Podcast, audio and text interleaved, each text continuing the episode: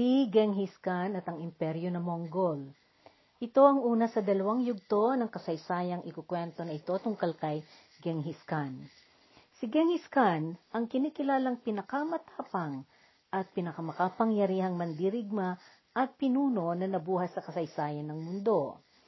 Siya ang may pinakamaraming naangkin at naokupahang mga lugar na nambuo ng pinakamalaking kahariang naitayo sa sandaigdigan. Ito ay nangyari bago na itayo ang kaharian at pamunuan ng imperyo ng Britanya. Kamangha-mangha ang mga kakayahan ni Genghis Khan bilang lider at pinuno. Napag-isa niya ang pagkakaraming mga tribo na naglalakbay at namumuhay sa mga bundok at kapatagan ng Mongolia at sa mga nakapaligid na mga lugar. Nakayanan niyang pigilin at pinahinto ang mga malimit na paglalabanan ng mga tribo na nag-aagawan ng mga ari-arian at nagpapatayan dahil dito. Nagawa niya silang makinig at sumunod sa mga utos niya. Napag-isa niya sila upang sa kabuuan nila, sila'y naging malaki at malakas na pwersa na kanyang pinamunuan. Nilupig niya ang mga dati ng mga kalahian na siyang naghari at namuno sa mga nakaraang mga panahon. Napagtipon-tipon niya ang mga tribo mula sa dulo ng Asya, sa silangan, hanggang sa gitnang bahagi ng Europa na nasa lagpas ng Asya sa kanlurang dulo nito. Subalit, kung gaano ang kadakila niyang mandirigma, ay gayon din ang kabagsik at kalupit niyang maging kaaway. May mga paniniwala ang mga mananaliksik sa kasaysayan na halos apat na pung milyong tao ang pinatay ng mga Monggol sa loob ng buhay niya na siya ay namuno. Saksakan ang kanyang pagkalupit sa paglusob niya kasama ng kanyang mga tauhang puro nakasakay sa kabayo. Marami ang mga syudad ang winasak niya mula 1206, 1206 hanggang 1227, 1227. Pagkatapos nilang masakop ang isang lugar, wala silang pinatawad, lalaki man o babae, bata o matanda. Pinugutan nilang ulo ang kanilang mga kaaway, o kaya nilunod nilang mga kaaway nila sa mga labangan na puno ng dugo. Iyong panahon na sila'y lumusob sa siyudad ng Zhongdu, Beijing na ngayon ang pangalan, ginamit nila ang mga sandata na dinakip nila na disenyong gawa ng mga Chino. Ito yung mga matitibay na troso na gamit ng mga militar sa panahong iyon na pangkabog at panalpok sa matitibay na mga pader upang mabuksan ito. Bago nakapasok ang lupon na iyon na pinamunuan ni Genghis Khan, nasabi na bumibilang ng mga anim na pong libong mga babae ang nagpakamatay dahil sa takot nila sa mga isasagawang pangwasak panglalapastangan at pagpapahirap ng mga ito sa kanila. Isang daang libong tao ang pinatay ng mga Monggol muna bago nila sinunog ang syudad. Iyong pananagumpay ni Genghis Khan at kanyang mga tauhan sa mga digmaan ay nakakamit nila dahil sa galing nila sa pagsakay, pagpatakbo at pagmanehar ng mga kabayo. Ayon sa mga naitalang sulat sa kasaysayan, kahit tatlong taong Lamang noon ang isang batang Monggol, ito'y marunong nang sumakay at magpatakbo ng kabayo. Sinasabi pa nga na ang pagkatinik ng mga Monggol na humawak ng kabayo ay napapatunayan sa kanilang kakayanang nakasakay at nagpapatakbo ng kabayo kahit sila'y kumakain, naiidlip, at gumagamit ng sandata. Ang kanilang kalupitan at sobrang karahasan kapag sila'y sumasalakay sa mga lugar ay itinutuon nila sa mga papasukin nilang mga lugar na lalaban at magtatatag ng resistansya sa kanila. Subalit pagdating doon sa mga lugar na kaagad na sumusuko, ito'y pinakitutunguhan ng walang karahasan.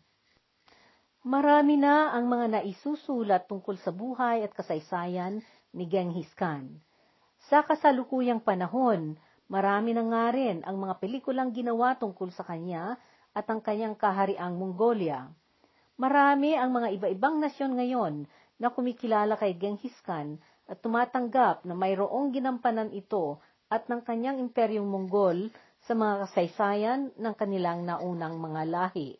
Kinikilalang imperyo ng Mongolia ang kahariang itinayo ni Genghis Khan noong 1206, 1206. Kung alamin kung gaano kalawak noon ang kaharian ni Genghis Khan, ito'y magkakasyang mailagay sa sukat na mag-uumpisa sa looban ng gitnang bahagi ng Asya hanggang sa gulpo ng Persya. Siyam na milyong milya kwadrado ang lupang inokupuhan ng kanyang pamunuan at sakop nito ang mga lokasyon na kinaroroonan ng iba-ibang mga nasyon sa modernong panahon. Kung ang Pilipinas ay sumusukat ng isang daan at labinlimang libo walong daan at tatlumput isang milya kwadrado o 115,831 square miles, magsusuma total ng 78 Pilipinas ang magkakasya sa sukat ng lawak ng imperyo ng Mongolia na pinagharian ni Genghis Khan. Kung ihahalin tulad ang lawak na iyon ng Imperyong Mongol sa kalawak ng mga bansa ngayon, magsusuma total ang kabuuan ng mga ito kung lahat ay pagdidikit-dikitin sa 57 milyon 200 at 68 libo at siyam naraan na milya kwadrado ang mga ito, o 57 million 268,900 square miles. Kaanim na bahagi nito ang kaharian ng Mongolia, na itinayo at pinamahalaan ni Genghis Khan. Sa kanyang paghahari noon, ang kahaba ng imperyo niya ay magmula sa karagatang Hapon hanggang sa kagubatan ng Hungarya sa gitna ng Europa. Kung ikumpara naman si Genghis Khan kay dakilang Alejandro ng Macedonia na naghari noon sa kanlurang bahagi ng mundo ng ilang siglo bago pa man na ipanganak si Genghis Khan, mas malawak noon ang pinagharian ni Genghis Khan. Subalit magkaiba sila ng pamamaraan sa kanilang pamumuno sa mga lugar na kanilang sinakop at inokupahan. Bagaman ang imperyong Mongol sa kamay ni Genghis Khan ay apat na beses na mas malaki kaysa imperyo ni Alejandro, masasabi na si Alejandro ay mayroong mas maayos at sistemadong pamamaraan sa kanyang pamumuno. Ang mga unang mga tauhan na pinamunuan ni Genghis Khan ay sari-saring mga mandirigma na galing sa iba-ibang mga tribo. Maiilap at lagalag ang mga ito. Wala silang masasabing mga ari-arian o mga kaanak at mababagsik sila sa labanan. Subalit, nakayanan niyang pinasunod silang lahat sa kanyang mga alituntunin napag-isa niya ang mga tribo sa mga lambak at kapatagan. Ang mga Monggol ay unang nanirahan sa mga lugar na sakop ng lupaing kilala na ngayon na bansang China. Dalawang klase ang kabuhayan ng mga tao noon doon. May mga tao sa kapatagan na nabubuhay na may permanenteng tirahan at pinagkukuhanan ng ikabubuhay. Meron silang sosyedad na maayos Meron din ang mga tribo noon na walang mga permanenteng tirahan at nabubuhay sila na lagi-laging naglalakbay at lumilipat ng lugar. Magkaiba ang uri ng mga pamumuhay na ito ng mga tao, subalit sa mga panahong iyon, hindi naman tuloy-tuloy ang kanilang pagbabakbakan at pagpapatayan. Ito ay dahil na pagtanto nila na may pangangailangan sila sa isa't isa nagpapalitan sila ng mga pangangailangan sa buhay. Ang mga tribo ng mga Monggol noon ay kilala na tribong Shiwei at tribong Menggu. Namumuhay at nakatira ang mga ito noon sa mga tagiliran ng mga bundok at mga kapatagan na kung saan ay nagpapasto sila ng ikabubuhay nila. Walang permanente na pinaglalagian nilang tahanan at sila'y palaging palipat-lipat ng pinupuntahan. Ang mga hayop na alaga nila ay mga tupa, kambing, kamelyo, kabayo, at yak. Ang mga tirahan nilang mga hindi permanente ay gawang tolda na tinatawag na yurt o ger. Gawa ito sa balahibo, pieltro o felt at balat ng hayop. Sa ngayon, ang mga tribong Mongol ay nakakalat sa China, Mongolia at Rusya. Noong bata si Genghis Khan, siya ay pinangalanan ng Temujin o Temuchin. Ang kahulugan ng kanyang pangalan ay manggagawa ng bakal o panday.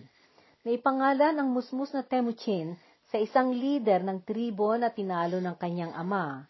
Siya ang unang anak ni na Yesugei at ang una niyang asawa na si Howelun. Matansya na ang kapanganakan ni Temujin ay noong 1155, 1155. Subalit may mga naisulat sa kasaysayan na nagsasabi rin na 1162 o 1162 ang kanyang pagkakasilang. Meron pa rin naisulat din na 1167 o 1167 ang kanyang totoong kapanganakan. Noong siya ipinanganak, napamalita na pagkalabas niya, siya ay may hawak-hawak na namuong dugo sa kanyang kamao. Ipinanganak siya sa kabundukan na nagngangalang Kentei, sa kahamag na bahagi ng Mongolia. Ang lugar na ito na kanyang sinilangan ay kilala na ngayon sa pangalang Deloun Boldog Dadal Kentei. Noong siya'y siyam na taong gulang, dinala ni Yesu Gei na kanyang ama si Temujin sa piling ng pamilya ng magiging asawa nito na si Borte. Si Borte ay anak ni na Dei Sechen at Chotan na mga pinuno ng tribong Onggirat. Ang ama ni Temujin ay isa sa mga matataas na namumuno ng kanilang lahi na Borjigin. Noong umuwi si Yesugei para bumalik sa kanyang tribo, dumaan ito sa kampo ng mga tribong Tatar na nag-imbita sa kanya na makipagdiwang at makikain. Pero yun pala ay isang pakana. Noong siya'y nakikain, doon isinagawa ng panlalason sa kanya ng tribong iyon at ito na ang naging dahilan ng kanyang pagkamatay. Nangyari iyon dahil sa matagal ng alitan ng mga tribo at ang walang hintong paghihigantian ng mga tribo sa mga bulubundukin at kapatagan. Ang puno nito ay sinaunang hidwaan sa pagitan ng mga lahi na hindi nalilimot bagkus ay naisusulong sa mga sumunod na mga kaanak. Dahil sa pagkamatay ng kanyang ama, bumalik na umuwi si Temujin sa tribo nila upang siya ang papalit sa lugar at tungkulin ng kanyang ama sa tribo na kinasapian ng kanilang lahi. Ang tribong ito ay nagngangalang Taichiyut, subalit hindi pumayag ang tribo na tanggapin silang manungkulan bilang isang leader ng kanilang kaanak sa tribo. Sa halip, tinanggihan silang mag-anak ng kanilang tribo at ito ay upang hindi sila maidagdag na pakakainin nila. Namuhay ng mahirap ang mag-anak dahil sa kanilang pagkakaabandona. Ganon pa man, sa pamamagitan ng paggabay ng ina ni Temujin na ni Huelun na kayanan nilang mabuhay. Sa mga panahong iyon, mayroon ng mga palatandaan ng pagkakaiba ni Temujin. Isang araw, nawalan ang pamilya ni Temujin ng walong kabayo. Ninakaw ito ng mga tulisan at isa lamang ang itinira ng mga ito para sa kanilang mag-anak. Sinundan ni Temujin ang mga ito at habang siya nasa daan, nadaanan niya ang isang kabataang nagngangalang Boorchu. Tinanong ni Temujin kung nakita nito ang kanyang mga sinusundang magnanakaw ng kabayo Inihinto ni Boorchu ang kanyang ginagawa at binigyan niya si Temujin ng isang kabayo at sinamahan pa niya ito para habulin ang mga tulisan at bawiin nila ang mga kabayong ninakaw ng mga ito.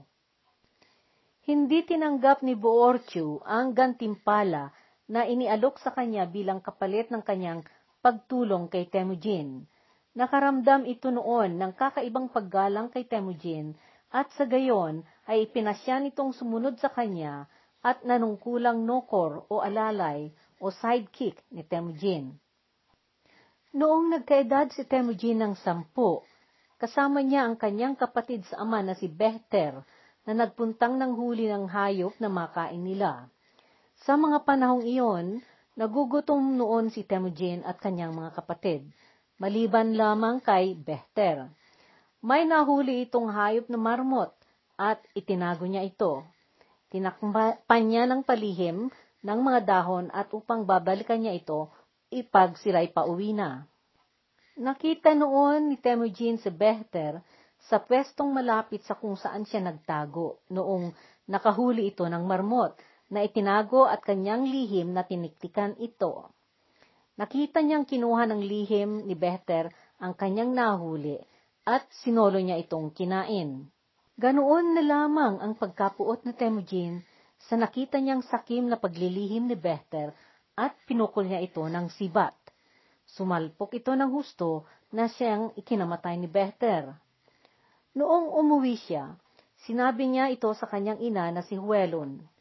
Nagalit ang kanyang ina at pinalayas siya. Humayo si Temujin na umalis at namuhay siyang lagalag.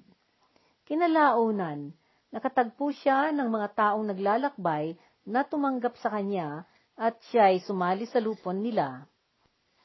Sa mga sumunod na mga taon, si Huelon na ina ni Temujin ay kanyang pinagkakatiwalaan at hinihinga ng mga payo at pangaral.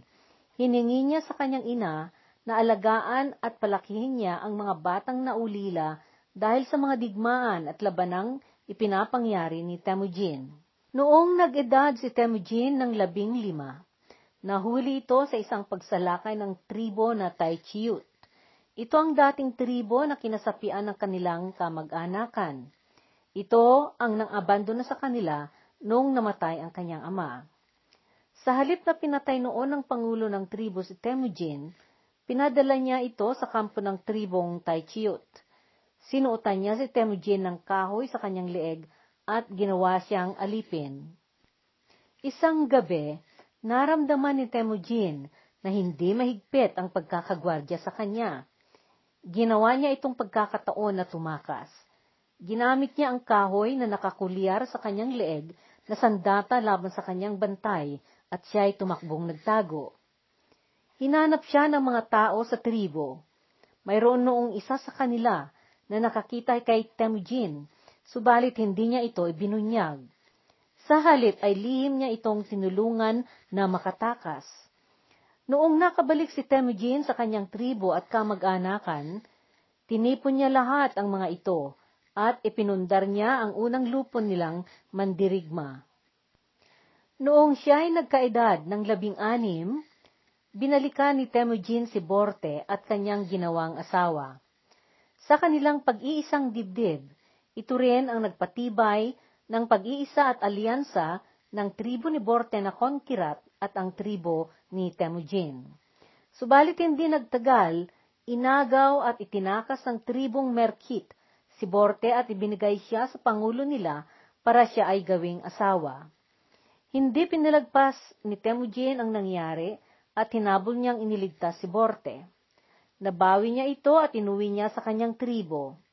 Hindi naglaon, ipinanganak ni Borte ang kanyang una, uh, unang anak na lalaki na pinangalanan nila ng Jochi. Kasama ng mga dumadami na niyang mga mandirigma, pinuntahan nila ang tribo na pumatay sa kanyang ama. Sinalakay nila ang tribo at mabagsik nilang pinagpapatay ang mga ito. Pinaghilera nila ang mga lalaki at pinatayo nila ang mga ito sa paisa-isang nakatilikod sa ruweda ng kariton. Bawat isa na mas mataas sa ehe ng kariton ay pinugutan nila ng ulo. Pinatay nilang lahat ang mga ito. Hindi nagalintana si Temujin na nang pataw sa kanila ng pinakamabagsik at malupit na pagpapahirap bilang paghihiganti niya. Tinipon niya ang mga lider ng mga Taichiyut at itinapon nila ang mga ito na buhay sa kumukulong tubig. Mula sa unang lupon ng mga mandirigma na kanyang inumpisahan, unti-unting dumami ang kanyang mga kasamang pinamunuan hanggang sa bumilang na sila ng dalawampung libong mandirigma. Sinasabi na isang henyo sa taktika ng pakikipagdigmaan si Genghis Khan. Nabubukod tangi at kakatwa noon ang kanyang mga nalilikhang wagas para masiguro niya na matalo niya ang kanilang mga kaaway. Gumamit siya ng madaming espya at mabilis siyang mangalam at mangaral sa mga pinakabagong mga sandata na nakikita nila sa mga kalaban nila. Lalong lumaki ang kanyang pwersa hanggang sa naging higit na sa walumpung libo na mandirigma ito. Naturuan at nasanay lahat ng mga ito sa iba-ibang taktika sa pakikipagdigmaan. Bawat isa sa kanyang mga tauhan ay hindi lamang matinik sa sibat, pana, kalasag, punyal, bitag at panilo, kundi mabibilis at maliliksi pa silang gumamit sa mga ito. Ang mga nakasakay sa kabayong mandirigma ay gumagamit noon ng tabak at espada, magaang na pana, sanggalang, palakol, garote at punyal na may kawit. Ang kawit ng punyal ang siyang panghaltak nila upang mahulog ang kaaway nila na nakasakay din sa kabayo. Dito nagtatapos ang unang yugto ng ating kwento. Ang pangalawa at huling yugto ay masusubaybayan sa susunod na podcast.